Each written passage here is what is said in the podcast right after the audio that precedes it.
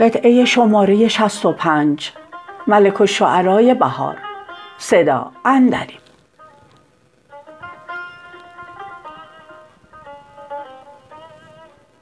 حسین دانش آن سرخیل ابرار که در عالم به دانایی علم شد، درختی سایه گستر بود افسوس که پیش تند باد مرگ خم شد. ز بنیان ادب رکنی فرو ریخت، ز بستان هنر نخلی قلم شد.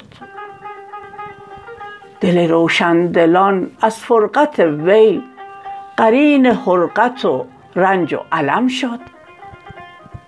نپنداری که دانش از میان رفت، وجودش سوی اقلیم عدم شد. نه میعاب از یم ایجاد برخاست، تکاپو کرد و آخر سوی یم شد. وجودش با وجود گل قرین گشت، مزاجش با مزاج دهر ضم شد. دلم سوزد به حال اهل تحقیق که فردی کامل از آن جمع کم شد.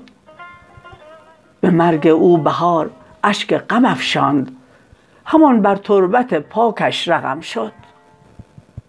بیا تا اشک غم بر وی فشانیم که تاریخ وفاتش اشک غم شد.